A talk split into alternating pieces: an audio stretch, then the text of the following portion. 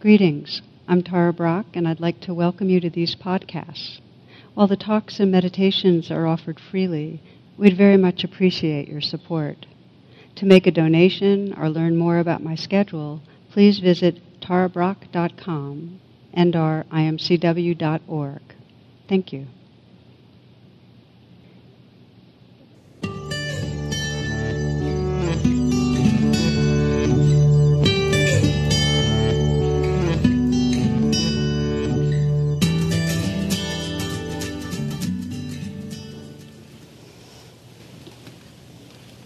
Namaste. There's a story Rabbi Zalman used to tell about his daughter, his youngest daughter, Shalvi, who was about five years old at the time.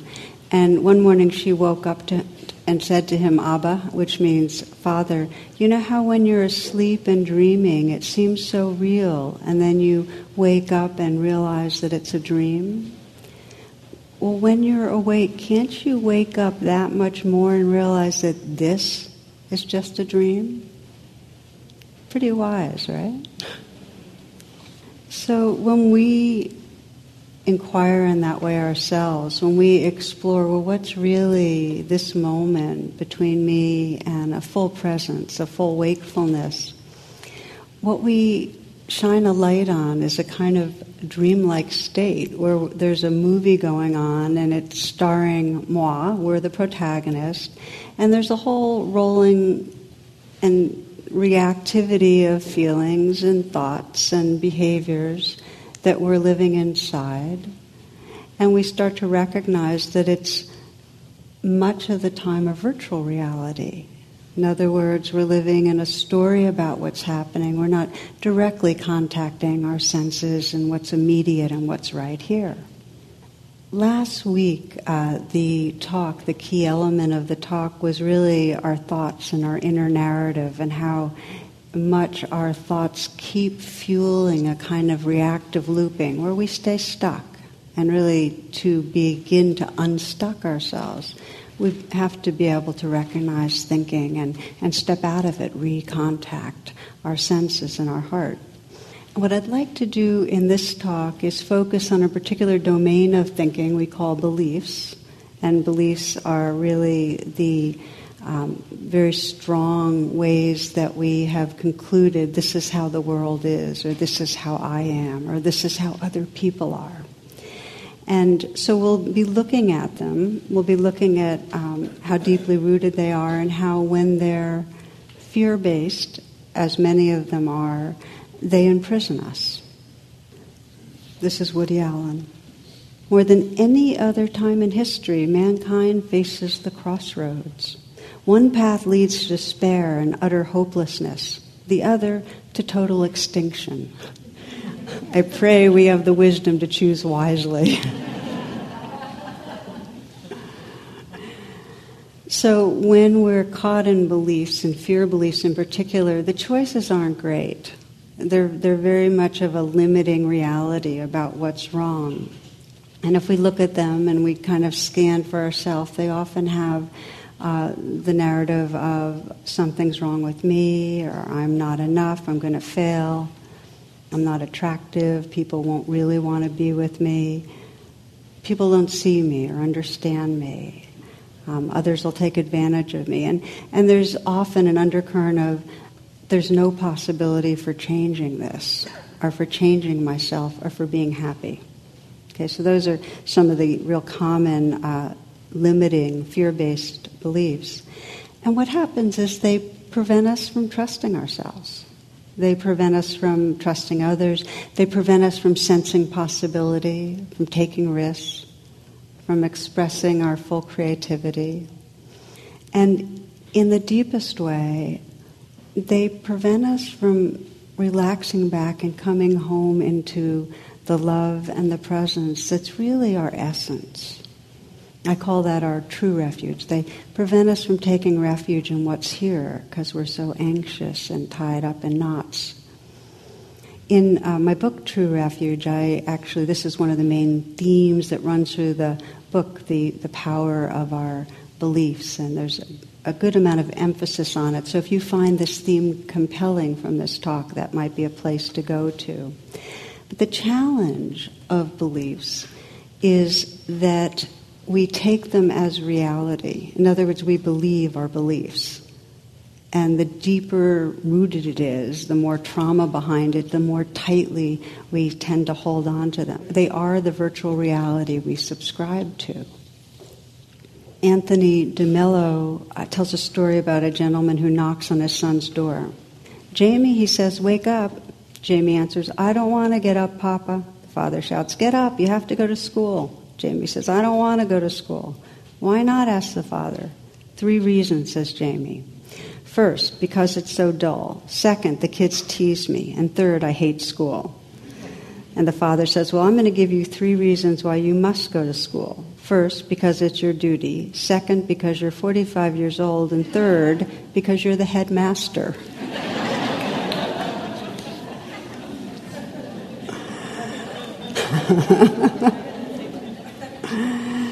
so we live in our dream.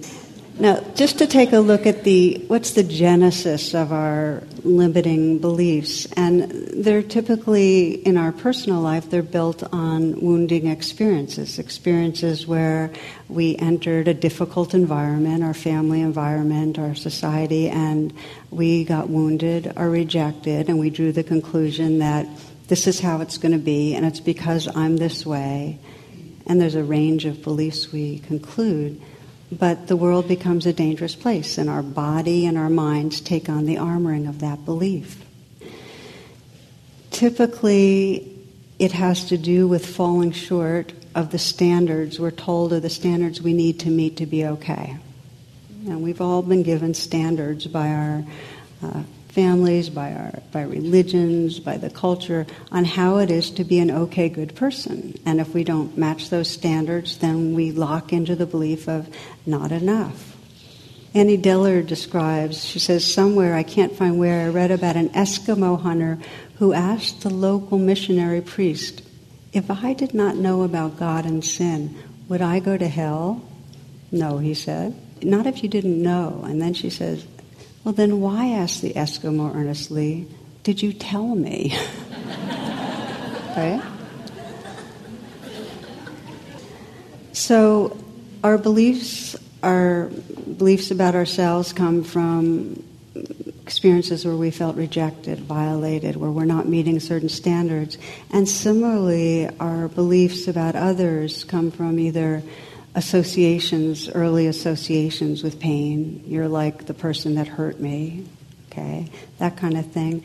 Or they can be um, they can be adopted from the culture. Our beliefs we we don't even realize how much of an effect our culture's standards of uh, who's a good person, who's not a good person affect us. It's like being a fish in water. We just adopt these biases, and so and they're basically set up by the dominant culture that says if you're a person of this race, and usually it's white males at the very top, but at this race and these religions, Christians usually in this country, the one, and of this kind of intelligence, left brain, you know, how many of our children go to school and in some way learn to not feel like they're intelligent because they don't have the exact kind of intelligence that this culture worships, right? It's, it, it's very disturbing.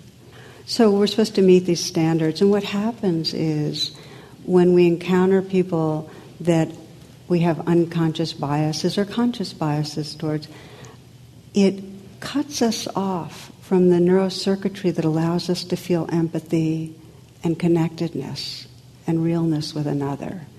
In other words, they become unreal others. When we encounter others that we have adopted the culture's biases, they become unreal others, and we can't actually see who they are. And we don't realize that we're looking through the lens. Does that make sense? So one of my, this is, some of you, if you've been with me for a while, will remember this one, but I think it's a great illustration. About a century or two ago, the Pope decided that all the Jews had to leave Rome. Naturally, there's a big uproar from the Jewish community, so the Pope made a deal he'd have a religious debate with a member of the Jewish community. If the Jew won, the Jews could stay. If the Pope won, the Jews would leave. The Jews realized they had no choice, so they picked a middle aged man named Moshe to represent them. And Moshe asked for one addition to the debate to make it more interesting. Neither side would be allowed to talk. Pope agreed. So the day of the great debate came, and Moshe and the Pope sat opposite each other for a full minute before the Pope raised his hand and showed three fingers. Moshe looked back at him and raised one finger. The Pope waved his fingers around a circle around his head, and Moshe pointed to the ground where he sat. Pope pulled out a wafer and a glass of wine. Moshe pulled out an apple. Pope stood up and said, I give up. The man's too good. The Jews can stay.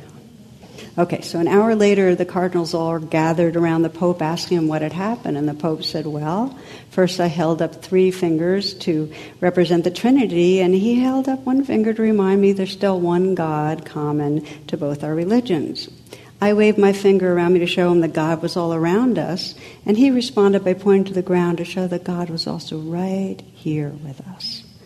I pulled out the wine and wafer to show us to show that God absolves us from our sins, and he pulled me out an apple to remind us of original sin. He had an answer for everything. What could I do? Meanwhile, the Jewish community crowded around Moshe. What happened? They asked. Well, said Moshe, first he said to me that the Jews had three days to get out of here. I told them not one of us was leaving. Then he told me this whole city would be cleared out of Jews. And I told, I let him know we were staying right here. yes, yes. And then asked the crowd, I don't know, said Moshe. He took out his lunch and I took out mine.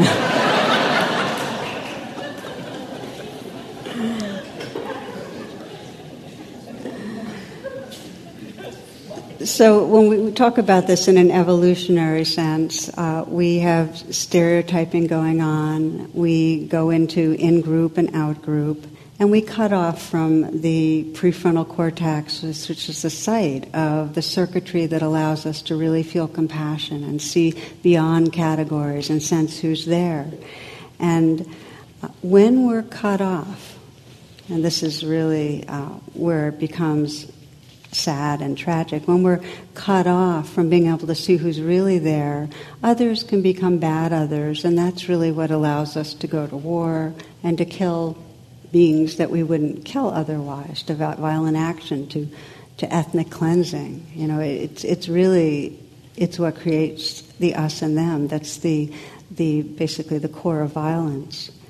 And even when it's not bad other, when we have unexamined beliefs about groups of people, when we have unexamined beliefs, in some way they become out there, not so real and not so important, because they're not subjectively alive to us. So for some, some people might hear the word refugee or migrant, immigrant. What happens? You know, for some, clearly it that group represents an imposition, they're invaders, something to push away, a problem. For many, it's a vague image of poor, uprooted people seeking better circumstances. And then it's not until we see Aylan Kurdi, the image of the three year old, a Syrian boy that was drowned, and, and the, the photo of him on the beach drowned went viral but it's not until that that it cuts through the trance. And all of a sudden, an unreal other becomes real and we can respond. In other words, we have access again to our whole being and our heart. So these beliefs, these um, whether they're really um, very explicit bad person beliefs, I'm bad, you're bad, are there just beliefs about, oh, that's kind of an other over there? We have kind of a vague sense of an other. Stops us from living and inhabiting in a, a full and caring heart. So if we look at our personal lives, especially when we have conflicts with others, we contract and we see the other as kind of an unreal other. We forget the fullness of who they are. And those beliefs of you should be different, you're doing something wrong, I can't be happy if you don't change. Those kind of beliefs can create chasms for decades and decades. There's a, a story a friend told me who worked at hospice, and she was uh, volunteering and spending time with a woman who had cancer, large tumor on her tongue, and she loved to talk and could barely talk, but they talked. they talked some, and. Um, she returned after initially meeting her and getting to know her some. She returned a few days later, and the woman was sitting on the edge of her bed, and she was dressed and about to go home. This is a woman who had very, very little time left. And this is the story. She said that a few nights before, she had had the worst nightmare of her life, and she had dreamed that the staff at the hospice had told her she was next to die. So she woke up at 4 a.m. in the morning paralyzed with fear. And she was saying, God, no, no, I can't, this can't happen. And she felt a sense of separation, not only from God, but from her husband and she was aware of all the resentment she had been carrying through the years because she had always believed he was a disappointment and he wasn't trying hard enough, and if he really loved her, he'd be different. She was believing that he should be different, he was doing something wrong, and that she couldn't be happy until he changed. So, all that resentment, bringing up their children, and she had this flash of realization it's not my time. It's not my time. I need to speak. I need to let him know I love him. So uh, she went home. The, the tumor had shrunk.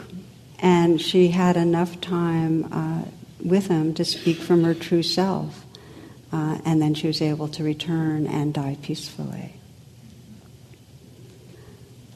So I was really um, very moved by that story. Uh, there is a, a that often happens that as we experience the reality of our mortality, it helps us cut through the habitual beliefs that have kept us separate from love. There's a, there's a lot of reconciliation that's possible.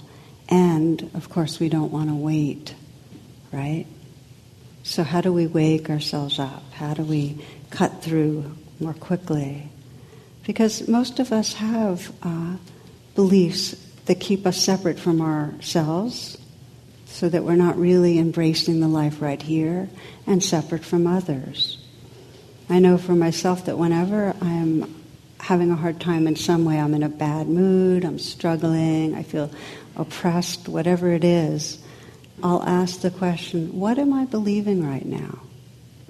And it's a very powerful question because if I ask it, I'll find out that I didn't even know it, but I was believing that in some way I was falling short, that something's wrong with me, that I'm about to fail in something. There's some undercurrent of a belief that's contracting my nervous system.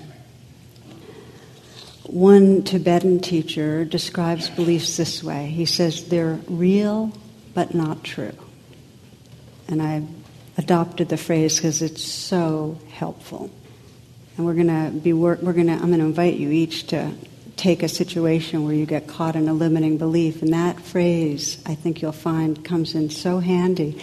Because what it means is this when I'm believing uh, around the corner I'm going to fail, I can say that belief is a real belief. It's really going on in my mind. And it's creating a very real effect on my nervous system tightness, anxiety, fear. But is it the truth? Who knows?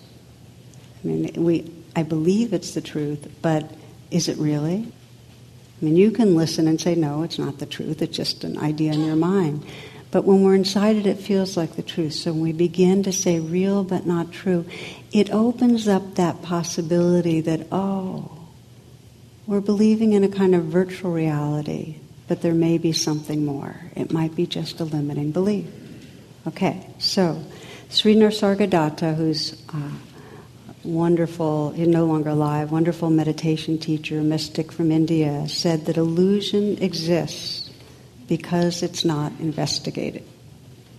As soon as you start investigating these beliefs and the feelings that loop with them, you can begin to wake up out of their grip. And so that's what we're going to explore now. Like, how do you wake up from the dream, from the clutches, really, of these limiting fear beliefs. And there are three related practices that come in together in a way that are very powerful. And one of them is inquiry, just starting asking questions, shining the, the light of awareness on what's going on. And one of the, I think, one of the standout, very brilliant woman pioneer in this is Byron Katie, who had very good and powerful questions to ask and being able to unpack beliefs. And um, there are other traditions that also use inquiry, and we're gonna we'll do a little blend of traditions here. So we we ask questions, and then, but that's not enough. You have to ask questions and then bring mindfulness and heartfulness to what's there, a real deep presence. So here are some basic steps in beginning to wake up from a virtual reality of a limiting belief. And one of them is what I already mentioned. When you're suffering, pause and ask the question, what am I believing right now? Okay, so that's the first one. The second one is very simply putting in that question, is it true? I mean, do I really know that this is true? Which begins to help you open a little so that you're mindful of the belief but not living inside it and just assuming it's true. Maybe it's real but not true. Okay, so it gives a little more perspective. The third step, and this is really important, is what is it like to be living inside this belief? And this is where it uh, comes to, and this takes some real practice, entering into your body and feeling it from the inside out. As I mentioned before, um, there's a chapter in True Refuge that unpacks this very fully, these questions, if this is appealing to you. So what is it like to be believing it? How has this affected my life to be believing this? Then what that leads to is really beginning to sense so, what is the part of me that's most vulnerable under this belief need? In other words, there's an unmet need under these beliefs, and the belief's not going to let go until we meet that need. So, what does it need? And we begin to then bring compassion to ourselves. So, self compassion becomes essential if you're going to be healing a fear belief. The last question, and I love this, is what would my life be like if I wasn't believing this? And here's a related question who would I be if I wasn't believing this? Okay? Right, so I'll give you a, an illustration. Uh, this happened a number of years ago. A man I was working with, a young man, Marty, came. He'd come to a handful of retreats, and uh, before he moved, he, he's not around here anymore. So Marty was high achieving, you know, from the outside, you know, bright, athletic, and absolutely could be paralyzed by self doubt, and it really showed up in his relationships. But the background is that his parents, as many parents do, were very, very reinforcing when he got it right. And he was a bright kid. So, for instance, um, he has a memory of his bar mitzvah and how he had memorized. He, he was did a brilliant job memorizing and and performing it really. And he remembers at the end of the evening uh, and he got a lot of praise. The end of the evening, going up to his room and weeping with despair, because how could he ever keep that up, be that good, and get that kind of approval? In other words, worth was completely hitched to approval.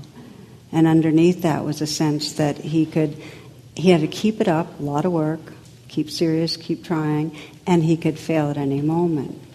So where it showed up was in his relationships, that he'd get together with a woman, and as soon as in some way he got any indicator that she was at all judgmental or critical, he'd end it. Because he just deep down felt like, well, I'm not perfect and I'm going to be rejected. So um, he anticipated that. So we did this process. And, you know, he was caught, he, he came, came worked with me right after a breakup, so he was pretty much in the grip of it. And when I asked him what he was believing, he said, I'm not lovable. You know, I'll never be close to anyone, is, was, he, was what he, how he put it. And I asked him, okay, so is that really true? That you're not lovable and that you'll never, ever be close to anyone? And he said what many people said, which was, it feels true, and you know, I don't know, but it feels true. So it's a real but not true kind of thing. Um, and then I asked him, so what is it like to be believing that? And I, and I actually got him into it. I said, okay, so believe that right now. Like, really let all the thoughts and all the memories and everything that make up that belief be there. And what's it like? And he described the despair that came up, a kind of hopelessness. Uh, I'll always be alone, and a fear that came with that. So as he got that, I said, This is what you're living with. This is underneath what you're living with a lot of time, a lot of the time, this kind of undercurrent of despair. And as he realized how many moments he was living with that, that's when his heart started to soften towards himself. And I asked her, What is that place in you that feels the fear and the loneliness and despair? What does it most need from you right now? There's different ways of asking that question. What does that vulnerable place most need? What does it need from you? That's what I asked him right in those moments. And he said to feel like I'm keeping it company, not to leave it, not to make it wrong for being there. In other words, usually when he felt vulnerable, he'd just go try to achieve more or make up for it. He'd kind of leave himself and just said, let it be okay that I'm here. Just just keep company. And so I asked him just to do that, and he spent some time kind of telling himself, okay, I'm staying, I care. Often it's useful to have some words to offer inward to the place underneath the belief. He found more space with that. That kind of gave him more space. And then I asked him the next question, which was, what would your life be like if you didn't believe that you were unlovable? What would your life be like if you didn't believe that you're always going to be alone, that you wouldn't connect? And it was interesting that um, when I asked that question, he kind of he kind of perked up and he said, "I'd play more," because he's a serious guy. You know, he said, "I'd play more. It'd be more fun." That was a, those were the he also said I'd, I'd have more love in my life and so on, but there was something about the playfulness and the aliveness that uh, I could feel it viscerally. I also asked him, Who would you be if you didn't believe in that unlovable belief? Because our beliefs really create our sense of ourself. And he said, I don't know the words, but the feeling is that I would like fill the skies. I would be really big, more free. So this was not a one shot. And just in case it sounds like, okay, you go through your five steps and voila, you know, it's not like that. it's not that way. Um, they're deeply rooted in our nervous system, the ideas and thoughts and feelings. So many rounds of pausing. What am I believing? Is this really true? What's it like to be feeling this? What does this place need right now? What would life be without this? Many rounds but as they say in neuroscience, you know, neurons that fire together wire together. And any circuitry that we've developed, any habit of beliefs and feelings, we can decondition. So he had many rounds of pausing and flowing new uh, feelings and thoughts through till new kind of it's kind of creating new currents in his mind and his heart and became increasingly confident and increasingly happy. And I do remember the last time he actually came to class here, and he brought a partner and introduced me to her. And uh, this was right before he moved. And right before they left, he whispered right in my ear, "We're able to play," which was exactly what I was hoping for, you know, for him. So the pathway to really waking up out of the, the, the beliefs that imprison is deepening our attention and asking the questions and bringing that embodied mindfulness and that kindness is what frees us up. Now, it's important to respect, as I mentioned, that beliefs get installed and they have a super huge uh, hold, and there can be a lot of resistance to letting them go. So, another important question is what's stopping me from letting go of this belief? And this is when I'm not going to, when we, are going to go through a practice, I'm, I'm not going to run you through that now because it can be very deep. But if you start investigating, sometimes you can find out it's easier to believe something than to begin to drop into the vulnerability of not knowing. We'd rather be certain, we'd rather stand in certainty, even when it's painful than not being sure of what's what and feeling like something can hit us from left field or whatever. At least we feel we can try to do something about it or control things. So we hold on tight to even the most painful beliefs. Um, there's a sense of not being able to control things if we say, well, I'm not sure if that's true. It's also that our beliefs give us, a, which kind of let us give up in a way, and it kind of gives us a rationale for going ahead and behaving in ways that give us temporary relief but don't really heal us. Case in fact, a man goes to a bar and orders a drink. Bartender gives it to him and he pushes it off to the side. Orders another drink. The bartender serves it and this time he drinks it. What gives, says the bartender. Well, I go to AA meetings and hear regularly it's the first drink that leads to trouble. I'm not sure that really illustrates my point, but it was kind of cute.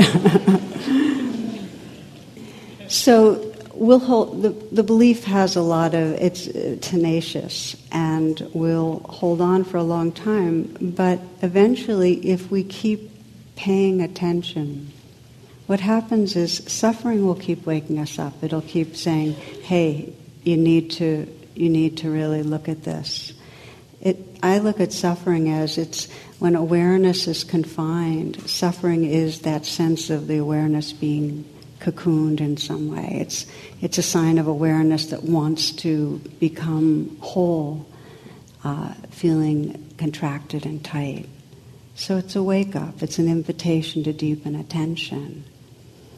Now, I'd like to spend the last bit of time on uh, one of the most deeply held beliefs that, that's, that's pretty pervasive, most of us have it, and that's the belief that around the corner something bad's going to happen. And basically, it's that I'm going to die or you're going to die. There's going to be some great loss, and it's going to be too much for us.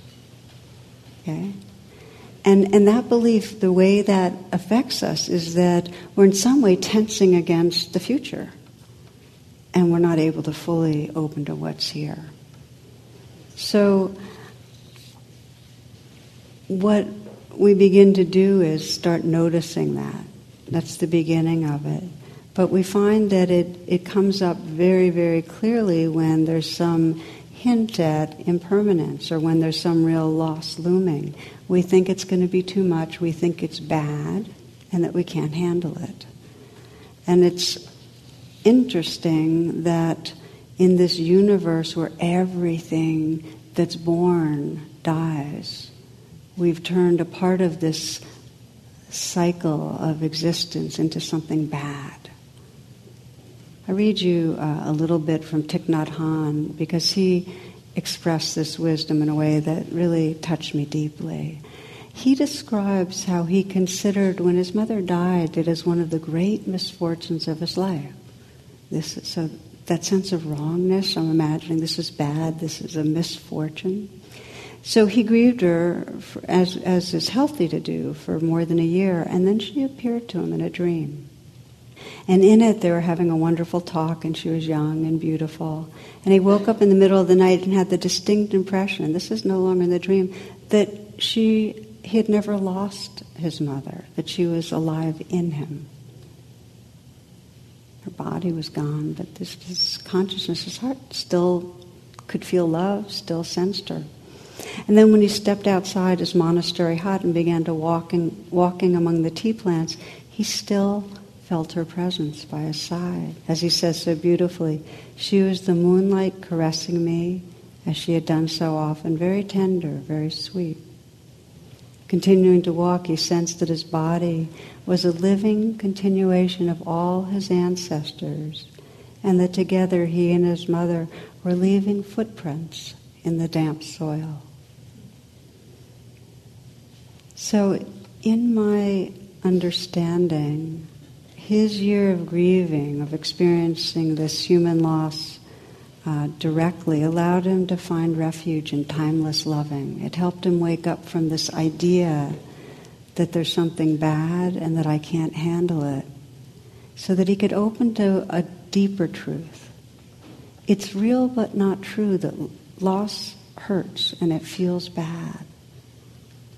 But the deepest truth is that the being that we're grieving is always and already here in the moment that we sense that loving. That is timeless. That can't be taken from us. Again, his words, all I had to do was look at the palm of my hand and feel the breeze on my face or the earth under my feet to remember that my mother is always with me, available at any time. So we get imprisoned by our beliefs. We become smaller. Um, as I just mentioned, the sense that we're going to lose and things are going to end and we can't live without them, or the belief about unreal others, I mentioned the refugees, or anyone that we say should be different, okay, is wrong or bad. And then, of course, our beliefs about our personal badness, which keep us in so much pain, with Marty's story. But with each of them, the possibility is to pause and recognize this is a belief. It might feel real, but it's not truth. And then to begin to, through inquiry and presence, sense who we are beyond the belief. So I'd like to practice that a little with you right now, give you a chance to explore it, and then we'll, we'll close together.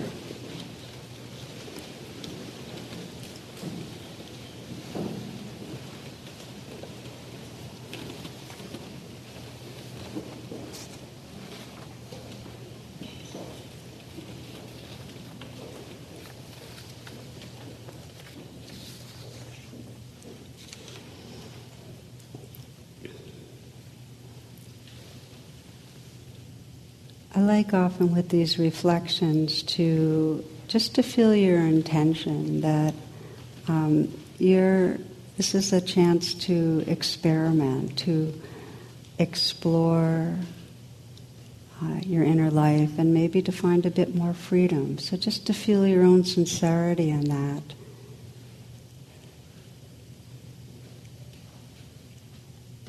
And if you can, to commit yourself to not judging your process, because as I mentioned with Marty, it's many, many rounds. And yet each round contributes in a really important way to our freedom.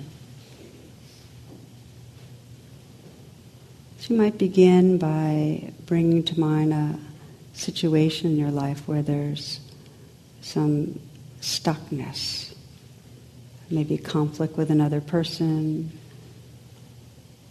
some way that you're down on yourself, some way that you're caught in an emotion that's difficult, fear, hurt, anger.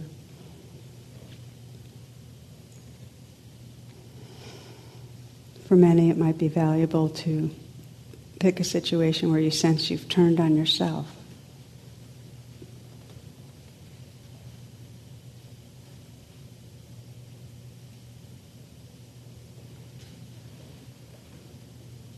And let yourself go right into that situation so that you can be in touch with what's stirred up.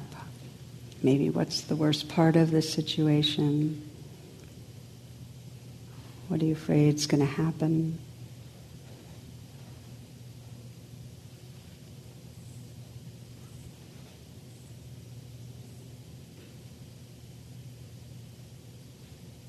And then put, press the pause button and just ask yourself so, what am I believing when I'm in the thick of this?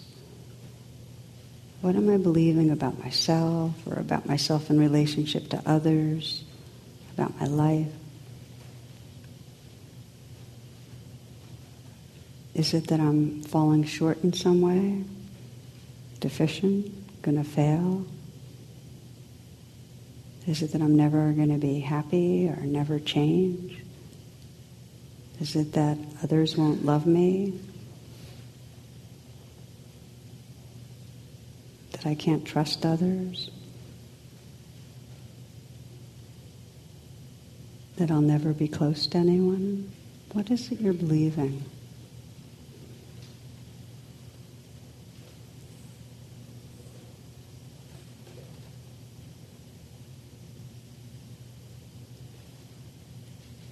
And then just to pose the question is the belief true? Certainly it feels real, but is it truth? Is it reality? Do you know that it's true? And just notice what comes up. You might have a definitive yes, you might have a it feels real, but truly I don't know. Just, just asking the question is important.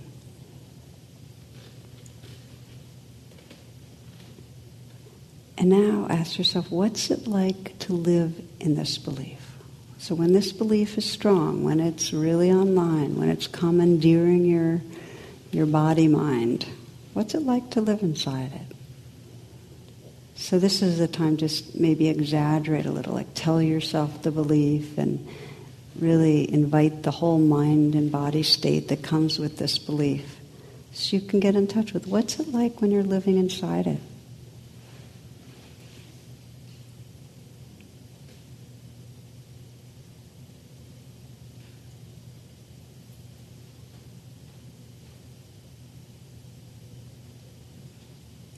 Can you sense the contraction? How the mind gets small, how the heart gets defended, the hurt, the fear. Just sense that you can witness well, what's it like with some kindness. For some, I find it's very helpful, as we often do, to put your hand on your heart as a way to keep company with this inquiry. And really just to ask, so what is this part of me underneath the belief, the part that's really hurting? What does it most need? What does it need from me right now?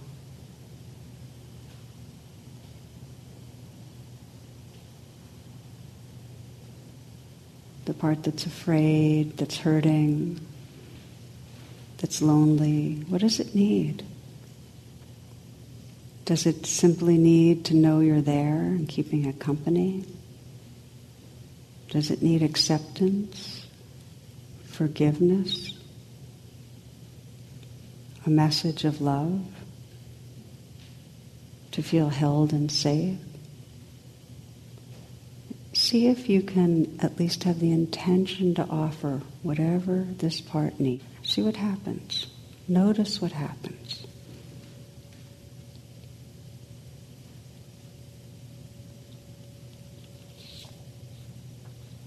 Are there some words that you can mentally whisper that might be healing to this part of you underneath the belief?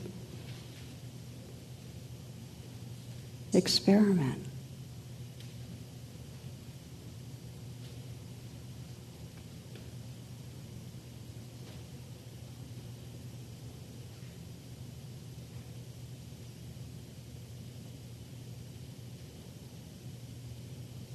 If you can breathe and feel the place in you that's vulnerable and just offer and imagine and sense that place held in loving presence.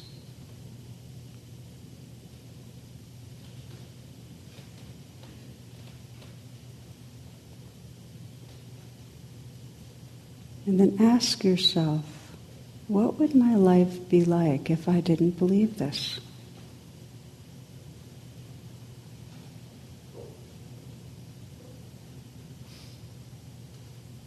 Open yourself to a glimmer right now. What would my life be like if I didn't believe this?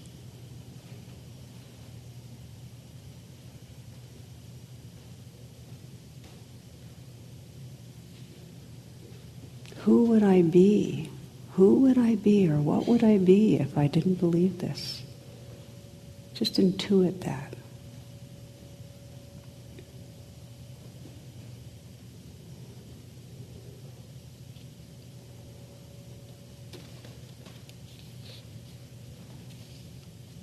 And just take some moments to relax back and just rest in whatever you uh, intuit is who you are beyond that belief. Just to feel into the openness, the tenderness, the presence.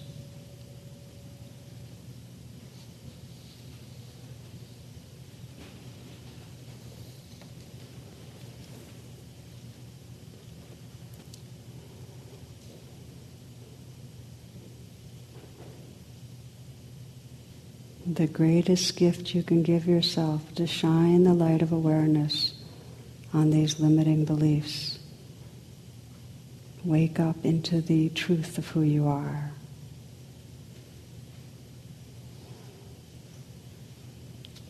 We'll close with a, a short poem by the poet Donna Faulds. Why wait for your awakening? Would you hold back when the beloved beckons? No, I can't step across the threshold, you say, eyes downcast. I'm not worthy. I'm afraid, and my motives aren't pure. Do you value your reasons for staying small more than the light shining through the open door? Forgive yourself.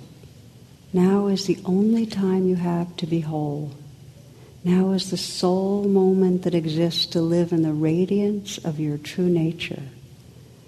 Perfection is not a prerequisite for anything but pain. Please, oh please, don't continue to believe in your stories of separation and failure. This is the day of your awakening.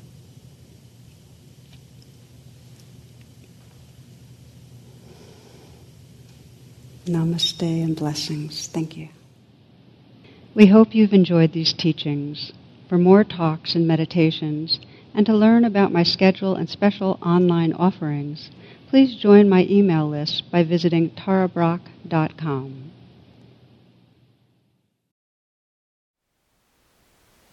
Thank you for listening. To learn how you can support the teachers and Dharma Seed, please visit dharmaseed.org slash donate.